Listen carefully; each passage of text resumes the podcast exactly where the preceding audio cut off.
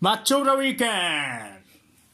ドえいということで、はいえー、夜と後半戦マッチョ・オブ・ザ・ウィーケンドからスタートです私がインテリスタッドさんそしてお相手マインファンポールはいで、す。えー毎週ね、えー試合をセットしてその感想戦を行うマッチ・オブ・ザ・ウィーケンドのコーナーうん。はい今週やっていきたいと思いますまずは、えープレミアリーグノースロンドンダービー、よいしょーまあ、ミッドウィーク試合あったんですけど、まあ、週末のねあのそ伝うですね統の一戦、ノーロンはいチェックしていきたいと思います、うん。4勝1分け同士やったね。そうやなまあまあトップ戦線というかねうといん。う感じでしたねはいということでアーセナルホームでの試合でしたはいそれでは、えー、とスタメンから紹介していきますまずはアーセナルからはいえっ、とまあ433まあもしくは442でもいいけど、って感じかゴールキーパーラヤうん。はいでフォーバック右からベン・ホワイトサリバえっ、とこれ名前何やったっけマガレインスか、が売れるそうね。ですよね、うん、はいでジンチェンコうん。のフォーバック、はい、でボランチが、えー、とライスとあとファビオ・ビエイラ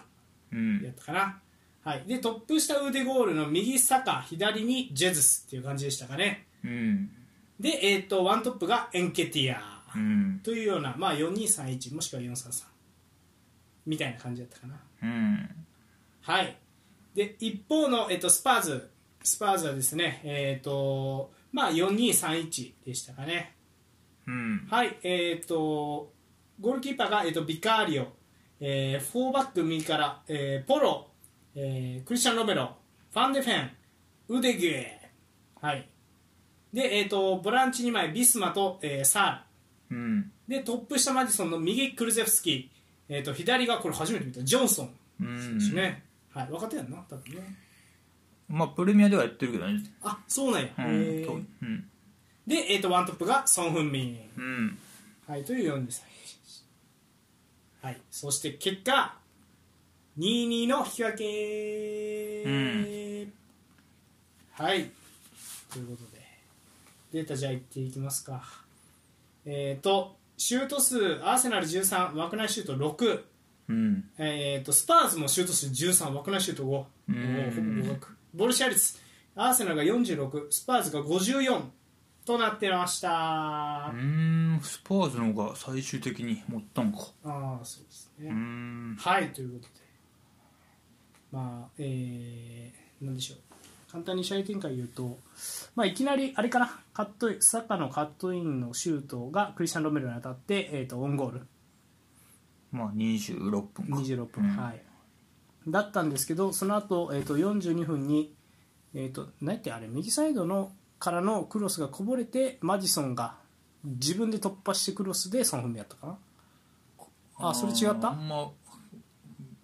やった気がすそるこまでの上手が忘れたけど、まあ、左でマディソンがかわしてにアデソン・フミンが合わせたって感じかな、はいで、えー、とその後、まあ後半開始早々、えー、と PK で坂が、えー PK を決めてね、うんえー再びアーセナルが突き放してんですがその直後に、えー、とまさかのジョルジーニョが、えー、とボールを奪われてそのままカウンターが発動してソン・フミンが得点してうんで、えー、とその後、まあお互い攻めるも結果的には、まあ、なかなか得点には至らず2-2の引き分けになったっていうような試合でしたね。うんはい、ということで、まあ、それじゃあちょっとアーセナルから喋っていきますかうね、ん感想をね。はい、どうでした、試合は、その前に。どうぞその前にあごめん、試合の感想としては、全体として。あ面白い試合やったんじゃないですかなるほど。うんそうねうんなんか疲れを感じます、アーセナルから。トッテナムは元気そうやなっていう気がするけど、俺だけうんなんか疲れは、うん、それはあんま思わんかったかあな、ほうん、なんならもう相手スパーズってことも大きいやろうけどいつもよりハイプレス激しくいってるんちゃうかなぐらいに思ったけどねあーガツガツいってたなっていう感じはしたねうんうんまあ、4 4 2の立ち位置から、まあ、トッテナムがね、まあ、4-3-3気味にボール運ぶからね、ビスマがアンカーになって。 433うんで、4-3-3やねんけど、まあ、ちょっともうちょい複雑で、まあ、まあまあまあ、ちょっと後でトッテナムでも言うけど、うんまあ、2-3-2-3みたいな感じだよね。うんで、まあ、多分ビスマはアンカーポジションで、うんでサールとマディソンはインサイドハーフ的な感じするんだけどそこがサイドバックとポジション入れ替えながらうん縦に入れ替えたりとか、まあ、ちょっと立ち位置ずらしてとかうんしながらボール進めていくって感じででアーセナルは結構もうそれに合わせてもうマンツーでもアンカーとセン,、あのーセンターバックを捕まえる、まあ、もう中盤本当にもうがっつりこうダイヤモンドとかになっていいから人捕まえてプレッシャーだみたいな感じだったんやけど、感じだったんやけどって感じかななんかそんなにこううんなんやろいまいちうまくいってる感じは俺はせんかったかなだからなんか疲れてんのかなとかって思ってしまったというかうーんいつもあの去年のアーセナルってそれで相手にロングボール蹴らしてでサリバとマゲラインスのところで回収してああでポゼッションしてうんでフィニッシュまで持っていくっていうパターンやと思うんやけどうん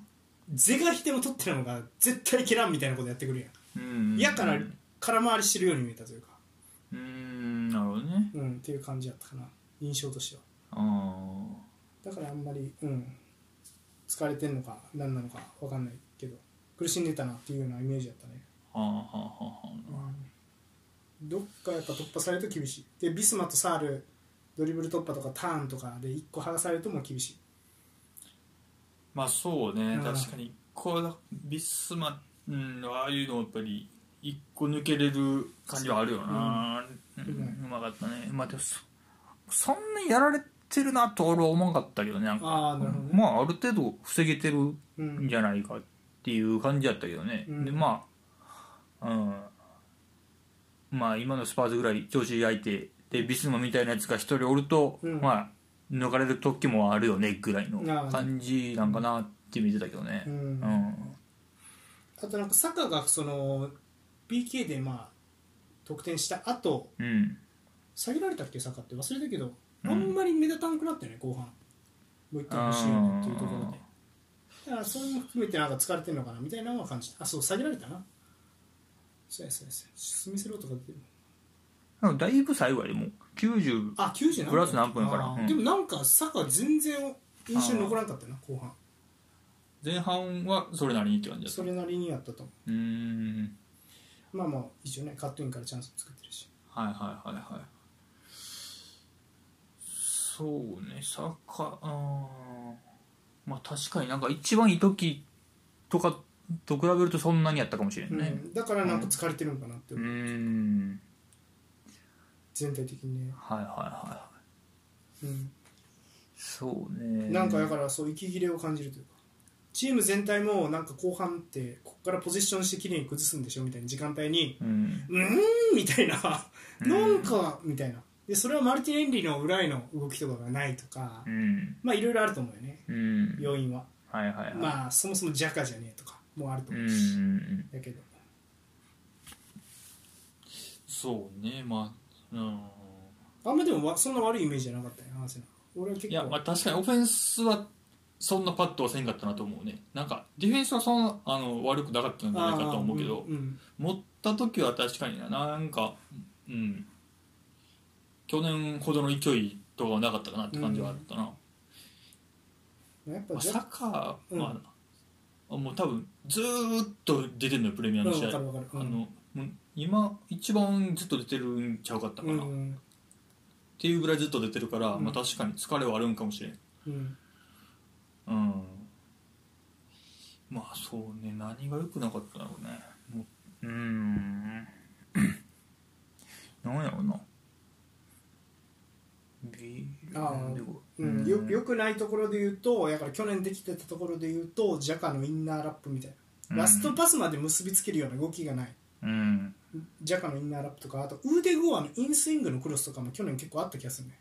うん背中戸からのそれもあんまないよねはあ、はあはあはあ、なるほどねそうでそれに左サイドのマルティネリが突っ込んでいくみたいうんうんうんなあれもなかったしはいはいはいなんか去年はそういうの多かったなっていうイメージだったけど、うーんそうなるとこんあの今シーズン頼みの綱はジンチェンコのみたいなやったけど、うん俺の印象結構ジンチェンコ守備で結構、まあ、頑張ってはいたけど苦しんでたと思う、まあ、ポロとサールとクルゼフスキーが良くてうん苦しんでた印象はあったな、はあはあジンチェンコうんまあ確かだからやっぱそん、うん、ちょっとジンチェンコ頼みすぎるのも問題かもしれんなとは思ったかな、にうんなるほうどねんあとはまああとはまあ普通に蹴出してる人欲しいですよねトーマスとかうーんかなそうね、トーマスでそうなおった変わってたのか変わなってんかもしれんよねううん、んあるかもなそういやうんだから逆に言うとそのなんやろビスマが結構生き生きする中こうライスさんはどうだったんだ問題なんですようんでどうでしたライスさん僕はこの感じやと思ういいと思う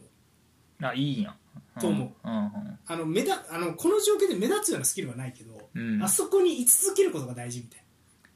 な確かデにィフェンスス面でディフェンス面で、ううんん居続けることが大事はいはいはいと思ううん、だからいいと思う目立ってないし、うけどん、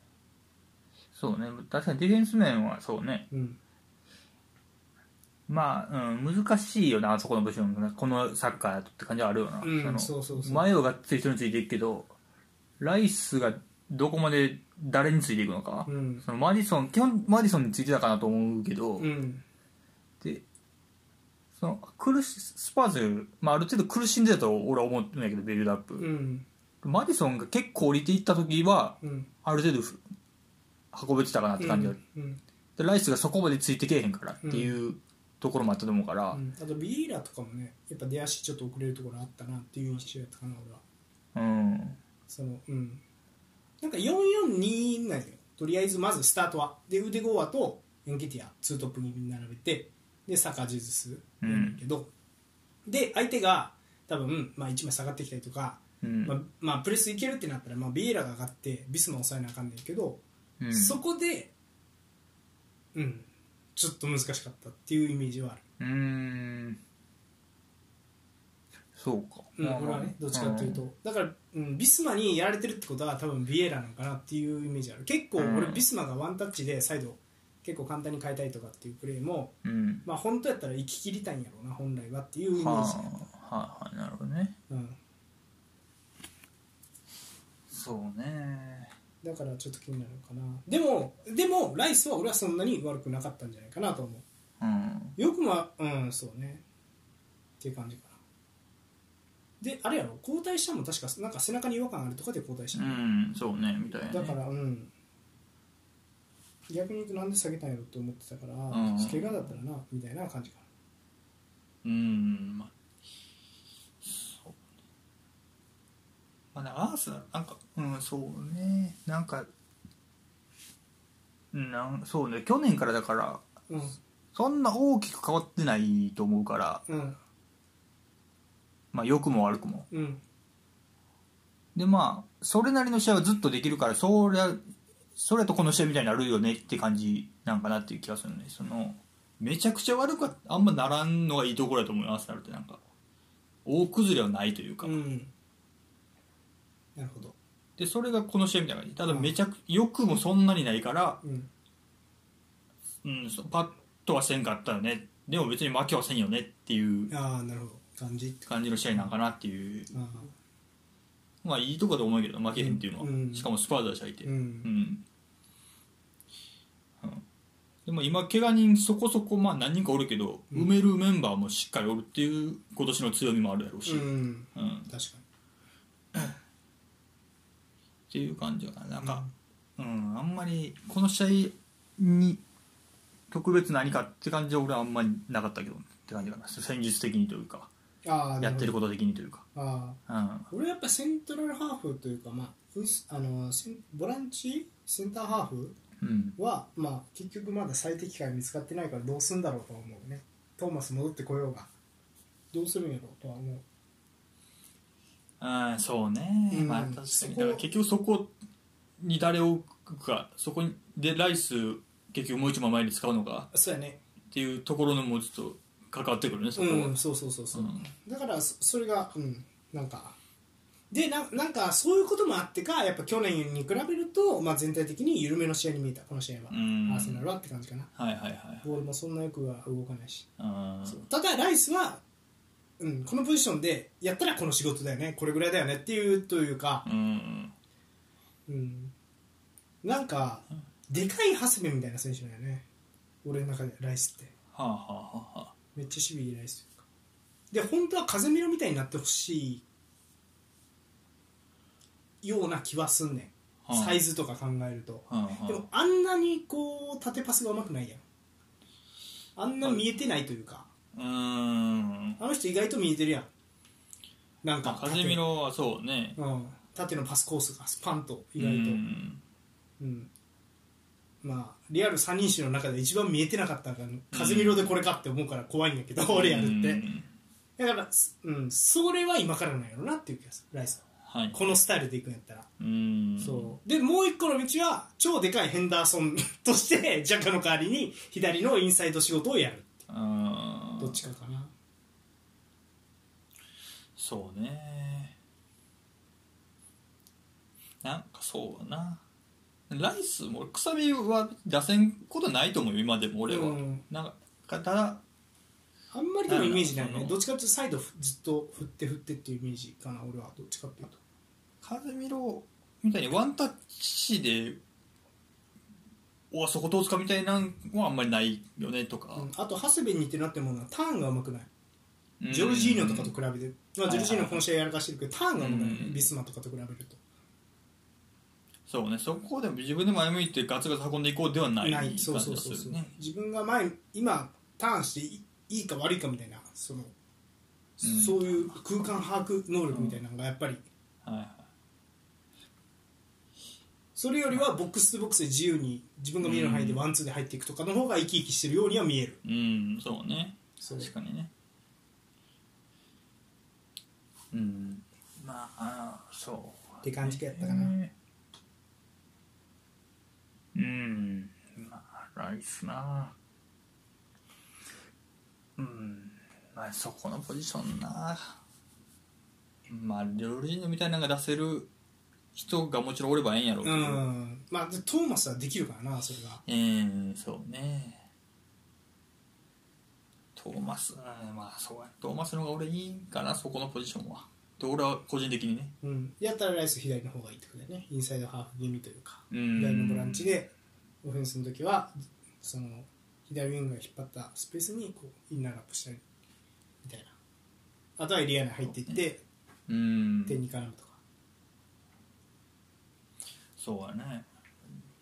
って感じですかねいやでもこの試合からずサリーはすごかったですね 守あ備ーがあーすごいねそうやねそうアーセナルがいいのってやっぱセンターバックなんやなって思わされるよね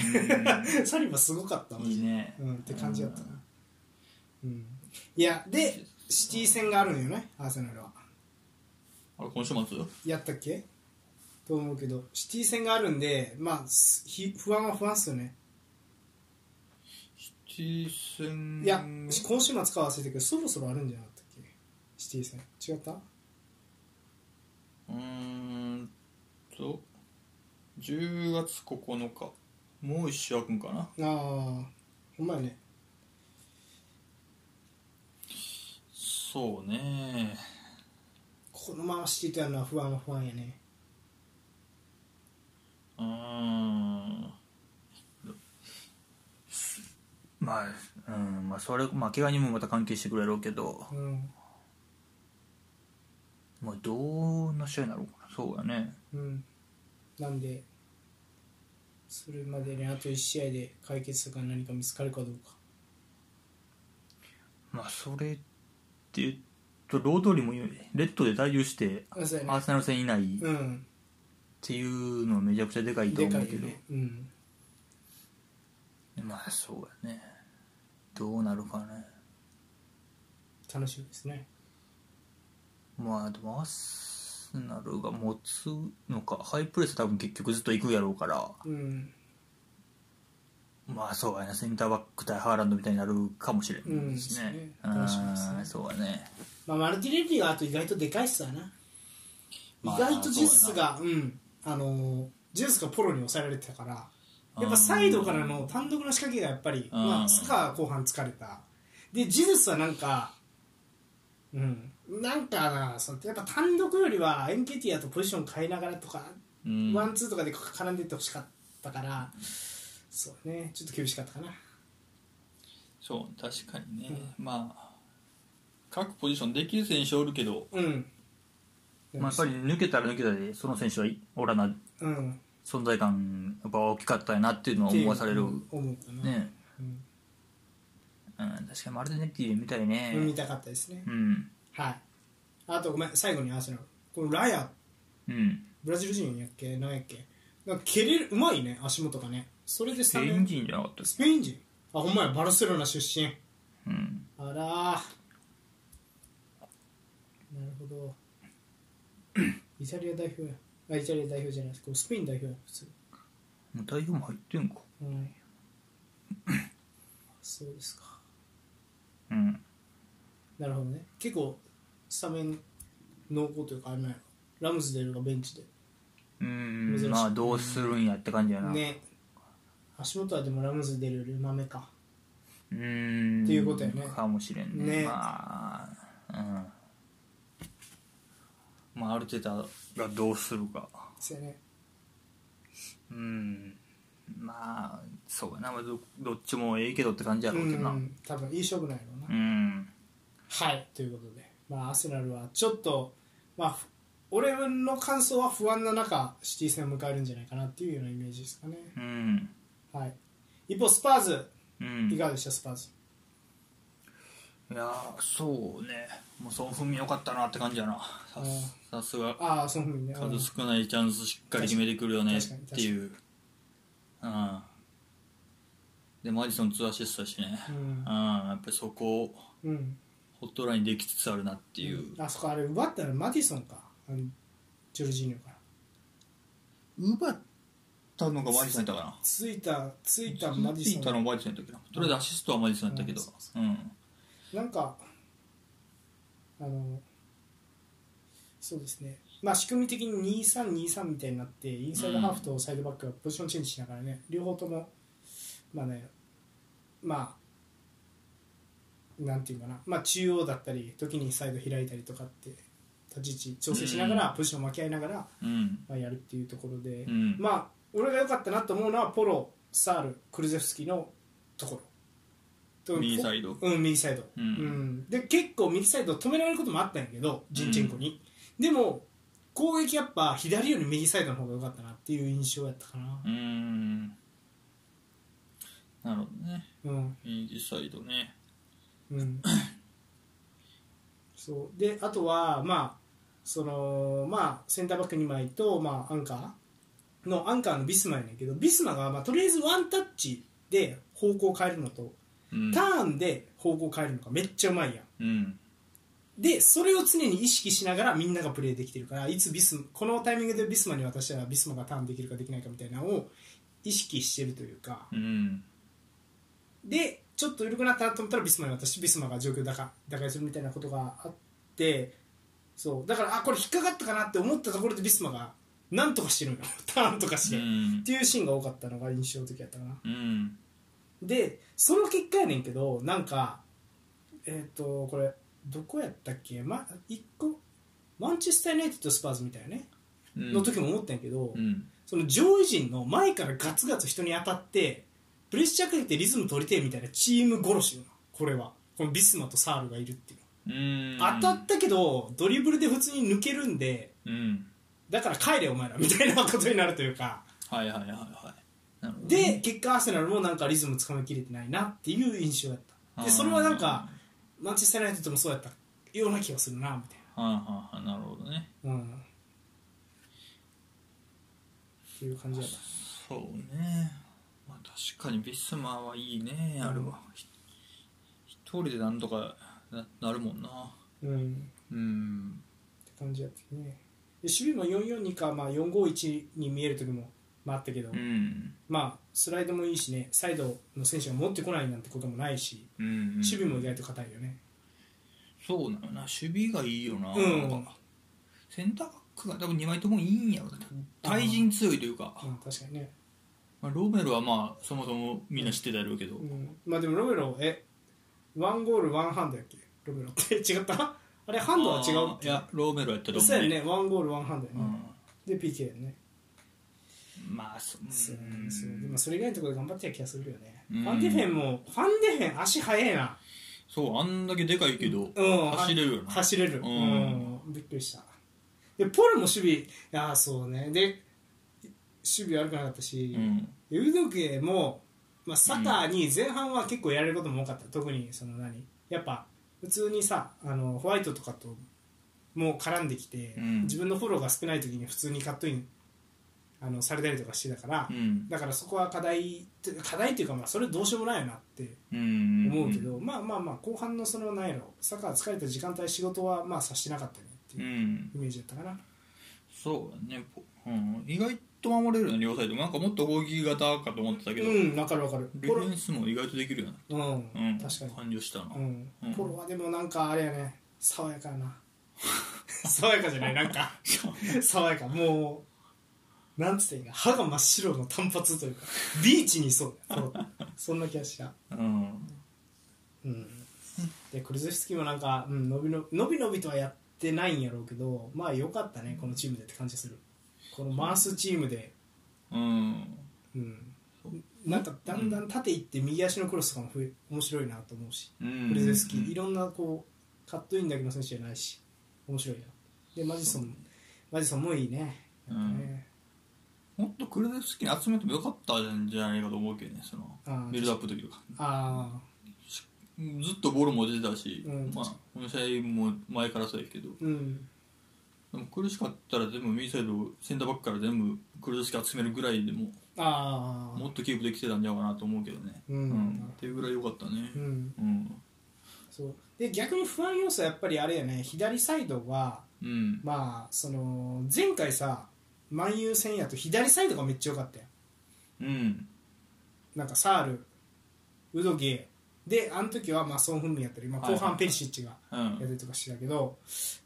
うん、多分これペリシッチ今で結構な怪我やろ、あうれんもう今シ前十字ーズン厳しいんちゃうああ厳前し十いだね字か年いった前十字は怖いねうんやれんけど、左厳しいなこれうんとは思うかな誰やったっけもう一人控えてソロモンあそうだもんねああソロモンね、うんイスラエルねベナユン以来のイスラエルだなうんソロモンな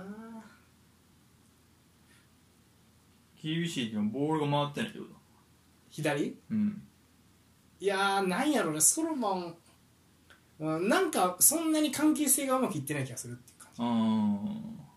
誰が持った時に剥がすために追い越してあげるとかのタイミングは共有あんまりこうまだうん仕上がってないなっていううイメージんなんかあのサールとえー、と万有戦のサールとソン・フンミンとうんウドゲーがうん変わるがる、変わる左サイドにこうはいは追いいはい越して顔を出して追い越してうん回ってきてとかみたいなのはこの試合、まあ、左サイド誰が入ってもあんまうまうまうくんいってるようには見えんかった。確かにそうねうんうちはあの試合ほどは目立ってなかったねうんそうそうそうんまたソロモンもジョンソンも多分まあ自分で持ってドリブルで仕掛けたい人はな気はするねなんかああ誰かに渡して自分が入り込んでみたいなのがあんまり多くないようなイメージなんだよね、確かになウドジェは生かしていきたいよな、うんいいもんなそうただ、うんそうねウドジェでもこの試合さ頑張ってたけどさ、まあ、自分がイエローもらうしさうんでうんすごいそんなにファール食らってたよねあー うんいっぱい食らってたねファールそうねそうだからなんかこのスパ新生スパーズの特徴やけどドリブルでなんとかしようみたいなのをうん許してるよね、文化的になんていうビスマも OK あードリブル OK んジージンでもドリブル OK みたいなはいはいはいサールも「おうドリブル OK」みたいな「ううんまいから OK」ってウドジェうーん若いけどうまいから OK」みたいなうんうんそこでドリブルするみたいなところでもするやんうんうんうんだからなんかそれが結構なんか自由度高いなと思いますって感じかなはい、うんうんそうねうん、うんでこのポステコグルースタイル最初に破りそうなチームってどこっすかか負けてないですよねまだそうだね4勝2分けやね、これでどうなんやろうなどこが最初に苦しめるでしょうねあーどういうチームがいいんやろねねこれは意外と謎にプレス位置うんは低いんだけどハイラインのビラとか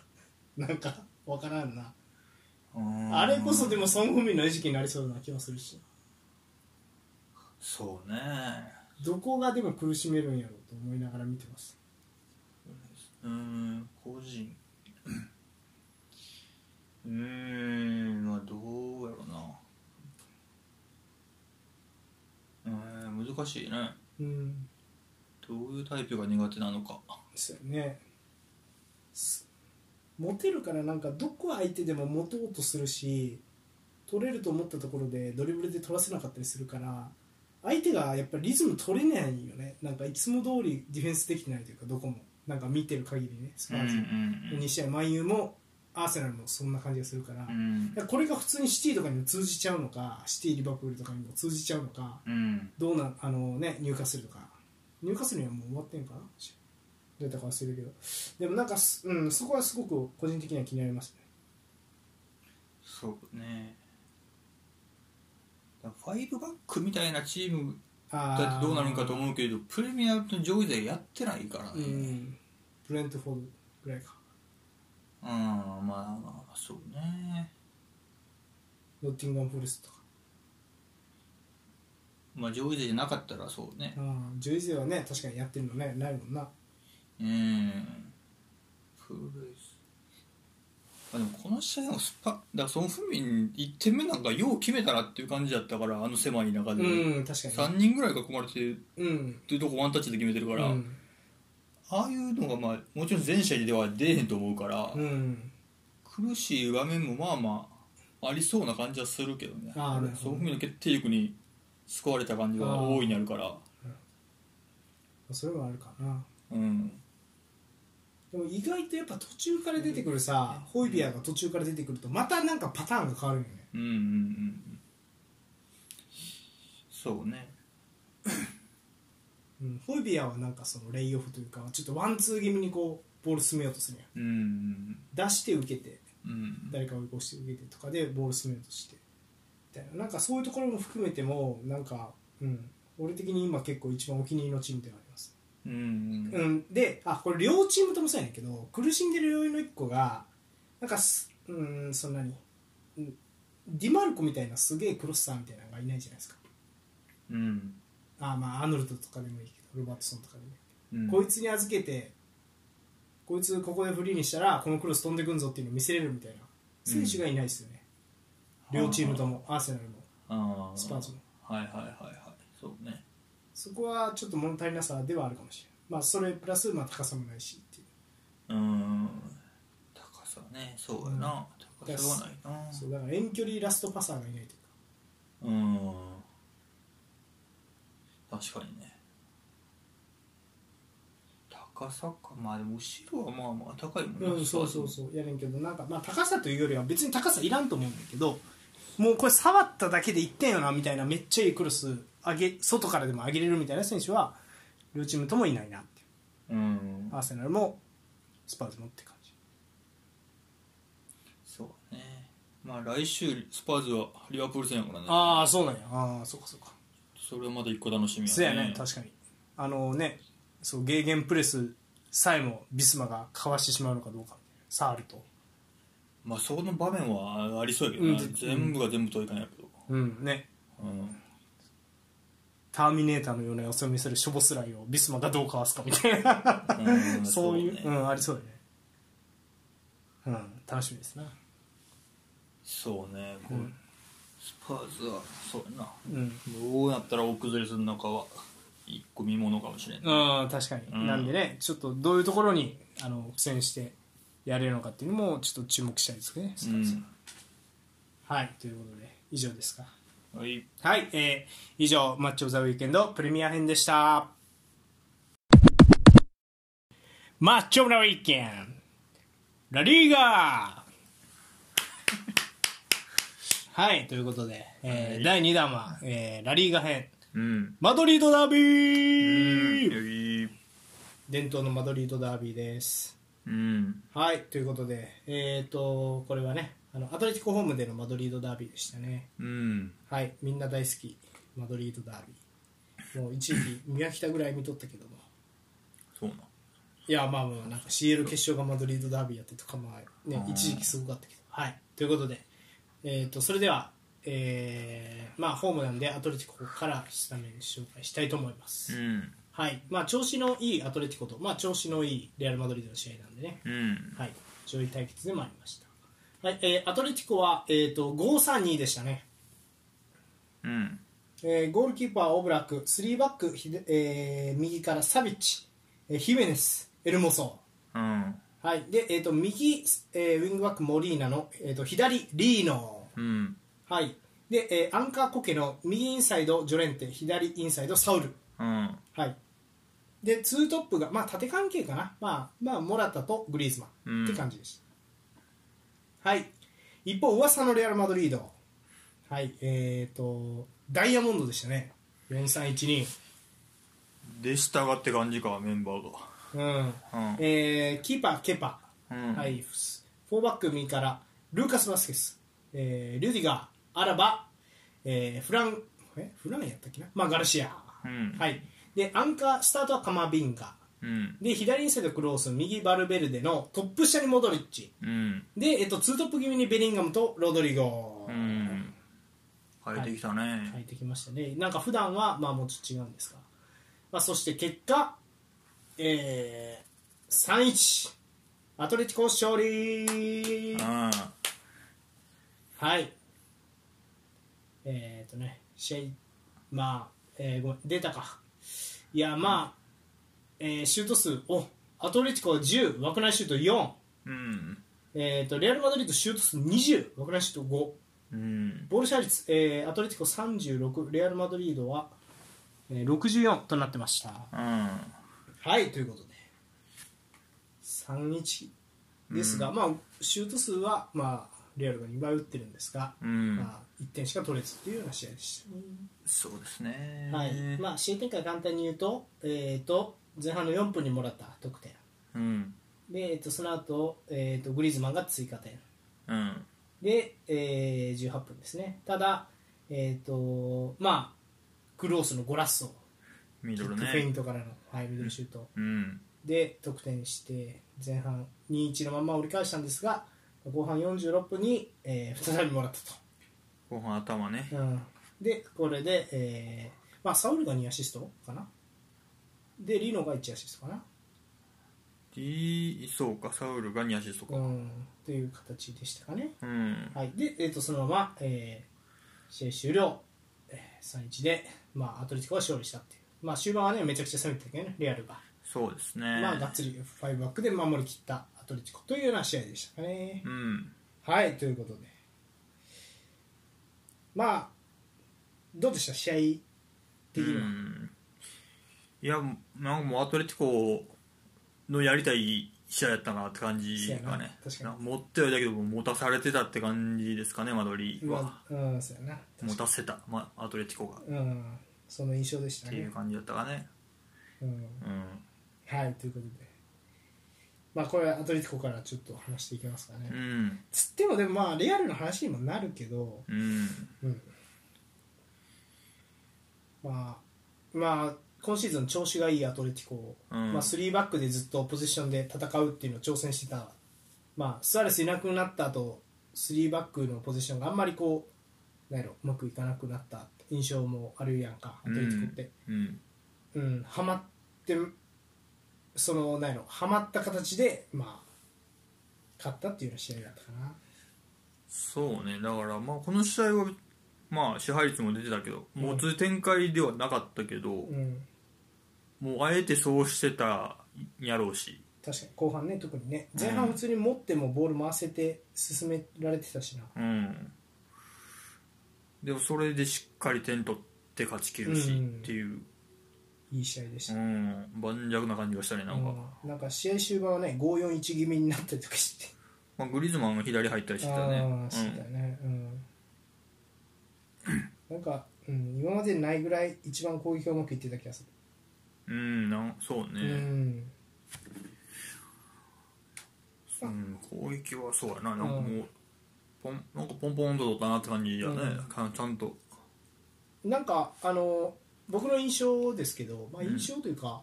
多分なんか3バックやけど、まあ、インテルとかとは違うよな3バックやけどああでそ多う分ね肝はモリーナやと思うねではあこのモリーナは多分、まあ、4バックの右とかにも対応できる選手でう、んごめんあのこれちょっとアドリコ詳しい人いたら教えてほしいんやけどリーノは多分そのウィンガータイプっぽいというか、うんだから結構なんか4気味になることが多いよねはあモリナは下がってきてうんそんな常に高い位置位置にいるわけじゃないというかうんでビルドアップで助けるみたいな意図もあったんかなとは思ううんそれが選手の個性によってそうなってるのかチームとしてそうしようっていう決まり事があるのかは分からんうん継続して見てみないと分からんけどなんかそれで後ろが3枚なのか4枚なのかっていうところはちょっと分かりにくかった気がするオフェンスの時にうんでまあそれもあって結構前からのプレッシャー困ってたなレアル・マドリードはっていううんは印象はちょっとありましたかね僕は、あはあはあはあうん、そうねまあ確かになんかこれっていうや決まった形というよりはって感じはしたかな,、うんなんかエルモソもなんかもうちょい高い位置取ったりあなあんかしてたよね中入ってだ高からい位置とか、フォーバック気味になってとかね,、うんですかねまあ相手見てなのか、うんもううん、選手の判断でやってんのかなっていううん、多感じが分ねうん、ルールの中でここにポジション取ってもいいみたいなうんでそこに入っていくみたいな感じなのかなっていうふうには見えたかな、うんだからフォーバックに見える時もあっうんた、 うん、そうですねでまあそのサウールですよねうんよかったねいい時のサウルが帰ってきてというかそうねなんかリリーノが引っ張ったスペースを常にサウルが作ってそうねリーノとサウルよかったねうん左サイドが、うんどっちかまあリードがいいですねあのアシストもよかったけどうん、何者って思っうたん俺たちのカラスコがいなくなって苦しむと思いきやこんなやつ取ってたみたいなそうカラあカラスコおらんことに試合終わってから気づいたもんあそういえばカラスコ抜けたんやってあいーう感じやったから、ううんんまだちょっとでもタイプは違うよねカラドスリコブルでって感じだったねそうなんかそう突破っていうよりはななんやろうねでもなんやろ逆足クワドラードというかうんクロスがいいよなやからほっとけねえみたいなうんタイプなのかなまあ右利きみたいよねうん右利きやろな、うんでカットインクロスがうまいから、うんいやもらったなあいいもらったみたいなまあそうねうん久しぶりに見たかもしれないなんかあボックス内な駆け引きはいいんやねなんか俺あんまりそういう印象もなかったけどああそうかそうか、うん確かにねアラバを圧倒してたそうねアラバの裏やったもんなそ全うそう部全部ねなんかガルシアが絞ってきてないの叩かれてる感じがなんかニュース見てるぐらいあったんやけどうんうんなんか見直したけど時計心そうかなって感じがしたのい俺やはいやいや正直んどっちかというと、うんあの自由を与えすぎよリーノへの対応が遅いうんそれは大きいねでボール逃げてないリーそうそうそうそうそうでその理由はまああとでレアルの時も話すけどやっぱよ、うん、厳しいね、うん43ブロックはと思ううんそうだからそのガルシアじゃないやろその一番大きな議員はって感じはいやするするする、てかリーノに時間を与えすぎて、うんしかもピンポイントクロスを入れるタイプっていううん相性の悪さがあったと思う、そうねうん、だから、うん誰うん、ディフェンスがどうのこうのっていう話じゃないと思うあんだけ余裕を与えるとっていうのはそれはグリーズマンもヘディングで決めたしなそうね頭だあーね頭でね、うんじゃあサウルもそうねサウルとリーノのコンビは良かったですねよかった良かねったうんでまあただ、えー、とアトレティコは、まあ、無理に前からねプレッシャーいくスタイルではない5 3に、うんでこの試合はまあ先制できたから、うんまあ一番ハマる試合ですよねそうね戦い方がね、うんうん、っていう印象後半より引いた感じがしたねなんかああ確かに、うん、前半はミドルぐらいだった気がしたけどで結構なんかグリーズマンがもう明らかにトップしたみたいな位置でうん逆に言うとなんか3センターのやつがスライドしにくいように、まあ、常にこう居座ってるというかうんだからそのアンカーとかもグリーズマン気にしてちょっとやっぱスライドしにくいみたいないう風にも見えたというかアンカー相手のアンカー相手のアンカーが、うん、なんていうかな、うんアンカーの前にはあえて陣取ったりやっぱりライン間ちょろちょろするグリーズマンがーうんうるさいからうんスライドもしにくくて気づいたらサイドを大きく変えられてうん辛いうんで結構アトレティコ困ったらサイド変えるから。うん大きくサイドからサイドにボーンって変えるからそれもすごいレアル相手には効果的だったなっていう確かにそうねうんあの守り方相手には効果的だね効果的よね、うんうん横幅が足りてないからね人がっそうやねていう感じだったなうん、うんまあこれもレアル的にはそうねこの戦われ方は一番嫌ねその横広く使われてあー厳しいボールに行けず、うんうんところちゃんとついたアトレティコのうまさだったうからねんうんっていう感じだったねでなんか選手も豪華やなこうやってみるともら,、うんうんもらったとかまあ選手下がったと入ってくるのがねコレアとかねデパイとかってうんちょっとそうな暑さも感じるよね前線はそうやね確かに中盤かなでマルコス・ジョレンテもモリーナと連携してとかって良かったと思うけど、なんかそのなんやろなそのサウルとマルコス・ジョレンテってまあいいわゆるちょっとその似たようなキャラクターっちゃ似たようなキャラクターやんかうんそうだからなんか、うん、なんやろなもう一枚なんか変化加えるだからいわゆるインテルのムヒタリアン的な選手がいてもいいのかなとはちょっと思っうんた、はいはいはいどっちかをはいはいはいはいまたそうねおったら面白いかもうねん、っていう感じはしましたうんそうでもまあとにかく俺的にはねいい時のサウル持ってきてくれて嬉しいかなそう、うんサウルが多分どっちかというとその役割なんやろねジョレンテよりは多分ああそうそのね崩しの局面とかだと変化加えるうんうんいやーそうですねっていう感じやったかなうんうんそうもうだんだんグリーズマンはでも本当になんかそういう相手の嫌がるところにずっと居続ける感じとあとうんタッチ数が昔に比べるとドリブルの回数とかも減っててうんああもうなんかトーマス・ミュラーみたいになってきたのだんだああんグリーズマンがそ触って裏出したら誰かにこうつながってたりとうかはすいるみたはいいなはいはそういうこうリンクマンとしてもう完成い、した、うん確かに無駄なタッチそもらあるね減ったし、あっていう印象やったああなあるね確かにその感じ3点目かなモラダの2点目かうん左出す時も1回グリーズマン当てて裏出して、うんそうそうそうでもう抜けてるっていうね、うんワンタッチでてかワンタッチというか少ないタッチ出した時にはもう綺麗に抜けてるってうん、それもうん面白かったし、まあ、ヒメレスも良かったよななんかさちょっと前にその2シーズン前俺らがさラジオ始めた頃とかはさ、うんまだなんかちょっと若手感あったけどもうなんか完全にこうなんていうのうん、なんか大黒柱感が出てきた、はいはい長いよなヒメネスも長い長い気がつけばおった気がする、うん、ウルグアイからのね代表でそうサビッチの方が多分年上なんやと思うんやけどねう、ん、もうなんかヒメネスの方が長いからこうちょっとね、そうだね、うん、オブラクの出番なかったもんないつも持ったのああそうね全然なかったな,、うんなんか俺マドリードダービーといえばオブラクがすげえみたいなこと毎回言ってる気がああしててアトレティコの試合見ると毎回言ってる気がするんやけどこの試合はほとんどなかったねそうだね出番少なかったねうんうんいやシュートこそ打たれてなうい感じだんったかな、うん、そうですねまあ未知数なのはあれですか相手に先制された時これでどうなんだっていうのはあるんじゃないですかねそうねなんかひ持たも自分らが持ちされた時にうんまあでもそれでも多分いいんやろな今年なんかみんなこんだけいいって言ってるってことはああそうね、のその試合も一回見たいね相手が先制してでも追いかけ回さないとダメだみたいな局面が心配うんしれそうねうん、でも CL みたいなトーナメント戦まで上がりゃ面白いと思うんなんか CL 強そうな感じはするねう、うんなんかするうんしっかり引いて守れるし、っていうねまあアスピリクエタもそうやな出とったな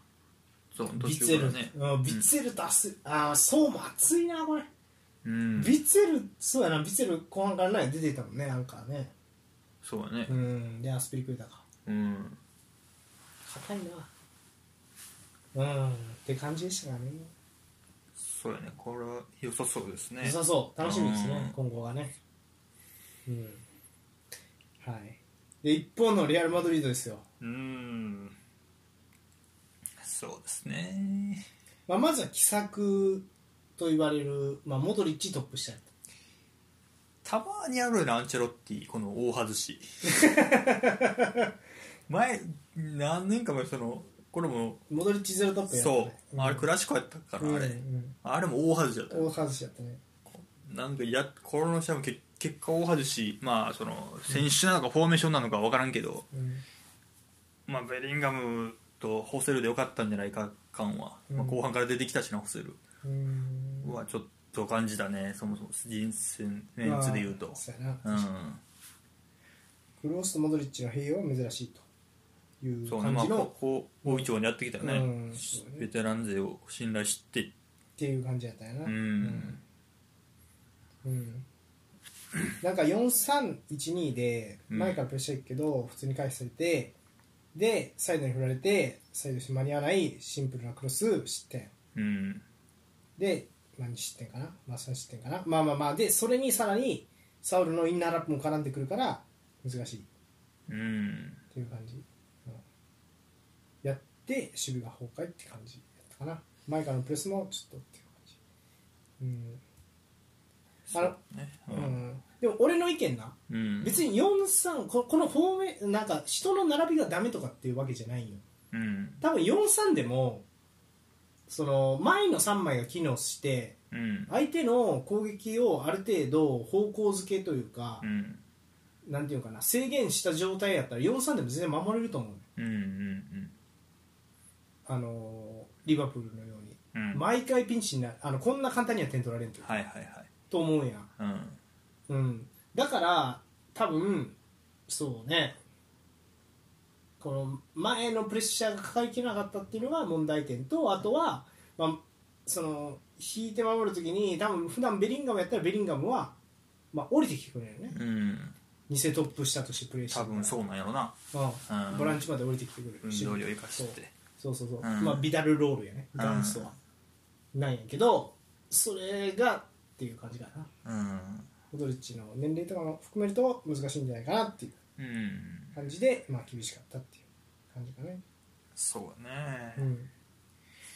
そうでも前半途中からクロースアンカーに持ってったのも良かったし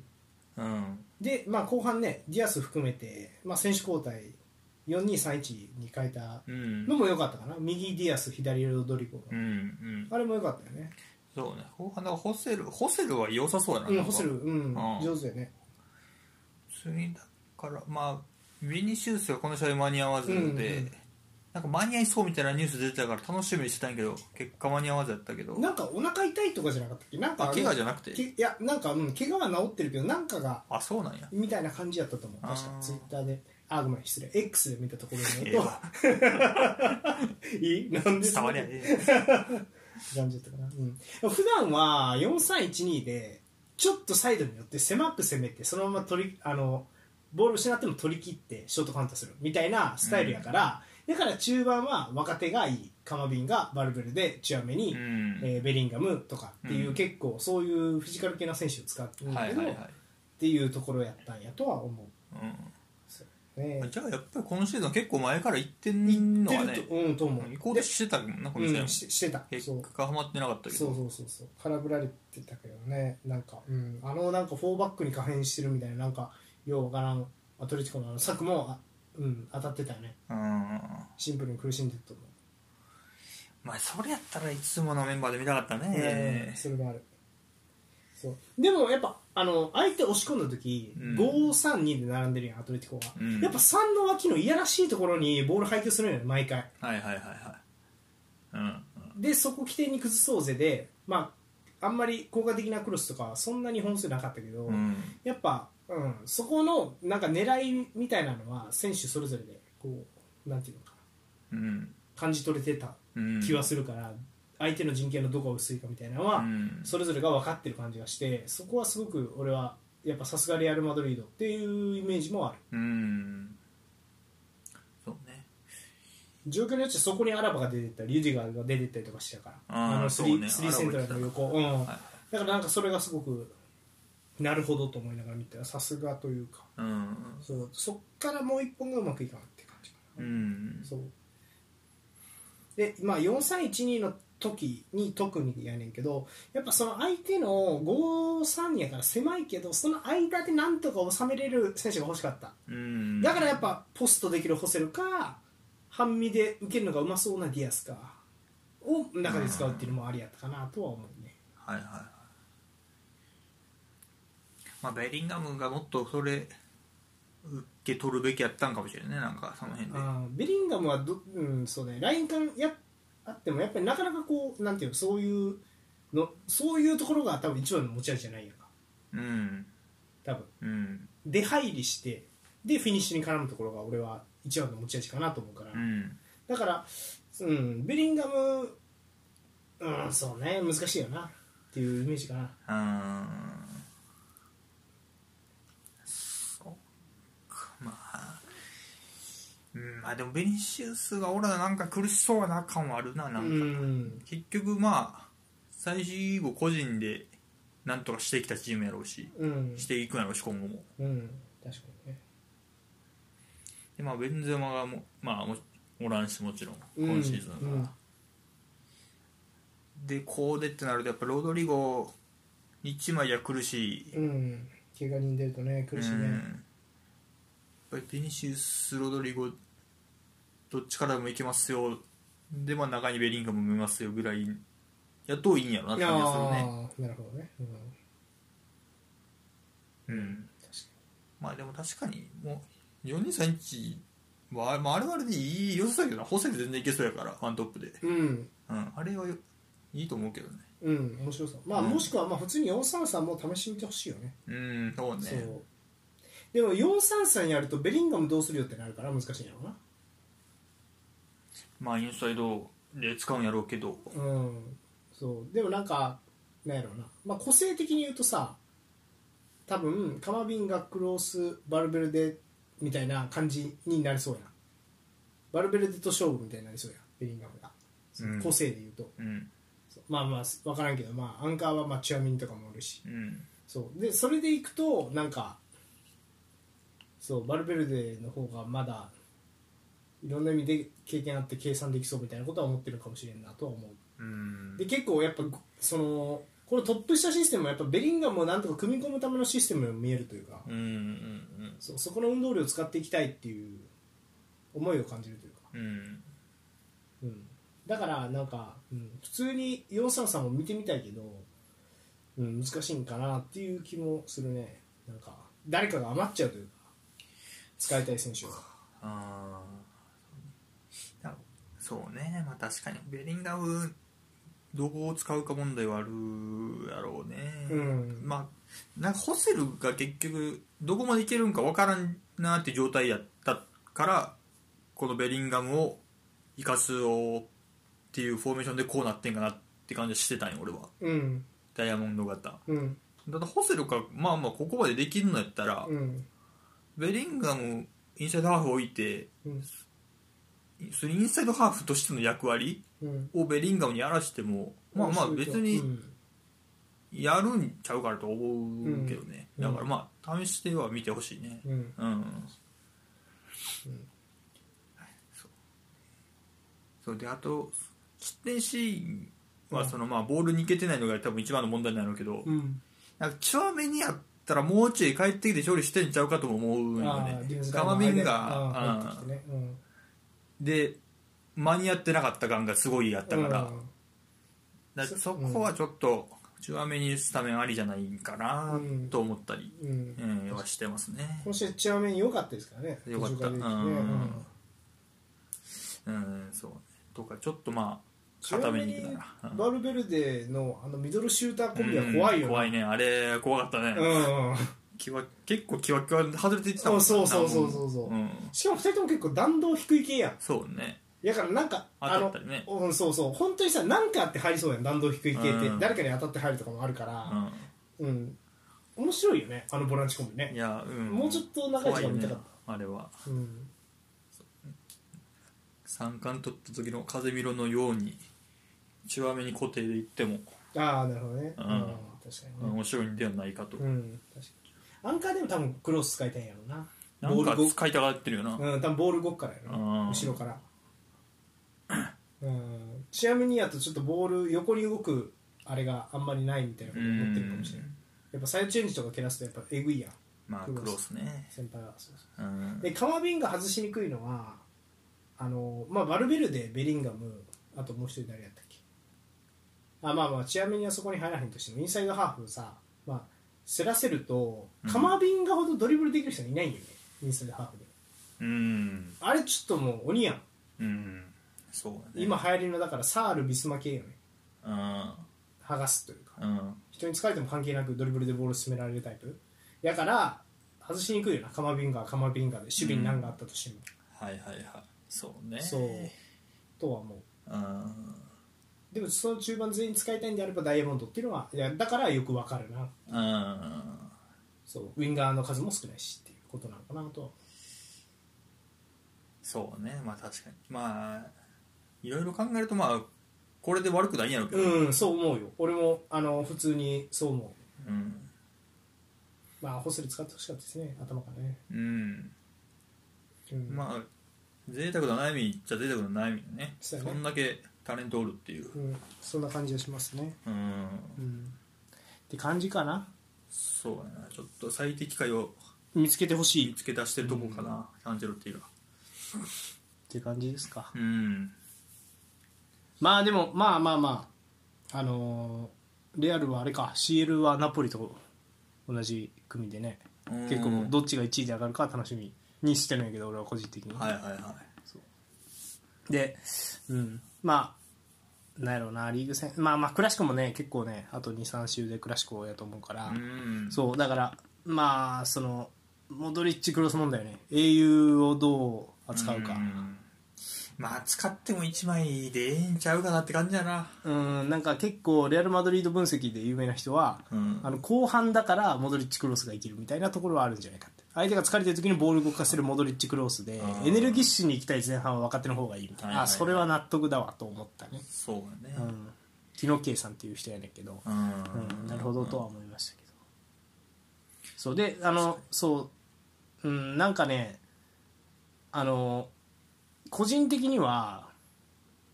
そのディフェンスラインもやっぱミリトンアラバのコンビほど盤石じゃない気がするルディガーだとうんなんかそうねだからうんそこも心配は心配かなうんなんか4-3で守りきれないのあったにしろ、うん、ちょっと心配は心配かなカルボハル怪我やったっけカルバハル怪我ちゃうかな出てないってことはうんやと思うようん確かそこもそうねカルバハルも見たかったねうん見たかったうんそうねということでまあちょっとねこのベリンガムトップしたシステムうんでまあどこまでいけるかっていうのはまあ見たいですよねリーグ戦含めてねあアンチェロッティの多分これシステム的には大好きなシステムですかねうんうんそうミラン時代もやってたような大好きなシステムなんで、はい、で俺はレアルはあの冬の補強も注目してるもう一枚取ると化けそうな気がするこのレアル・マドリードうなんんどかこを取るフォワードうんもう一枚すげえやつ、まあ、トップ下でもどこでもいいけど、うんなんかもう一枚すげえアタッカー取るとなんかすご、うん、化けそうな気がするうんっていう感じがしますね、そうやねうんうんタレントおるだけにねうん、楽しみですうん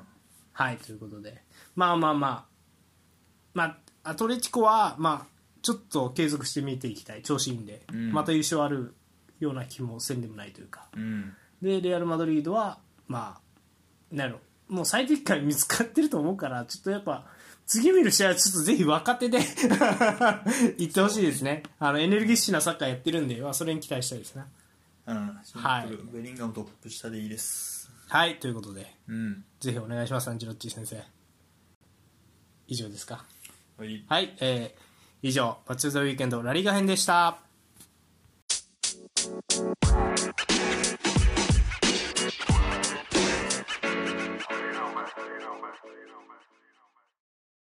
はいエンディングはいえー、来週マッチョ・ザ・ウィークエンドはうん2試合お届けします、うんはいえー、とまずは、えー、セリアセイセイセリアあぶねえ忘れるところだったあの今シーズンのアンセムですセリアアンセムねユルフトナイズのはい、え世ー界一多彩アンセムアタランタ対イベントスダサい言うなお前アタランタ今さでも怪我人が出てるんやけどなんとか勝ってみたいな状態なんでスカマッカまた怪我したりとかしてルックマンとかをフォワードでなんとかしたりパシャリッチを前で使ったりとかでなんとか勝ってるって感じ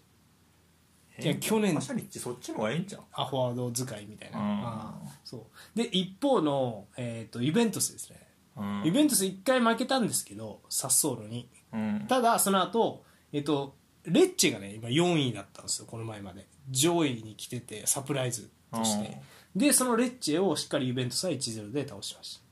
た、うんなんで結構、うん、イベントスは結構面白いと思いますはいブラホビッチも点決めてるしキエザも点取ってるんでそうみたいですねうんっていう感じですか、はい、そしてもう1試合見ます、んもう1試合が、えーライプツィ対バイエルン、うんこれはねまあえっ、とハリケーン・ミトゴーカというこ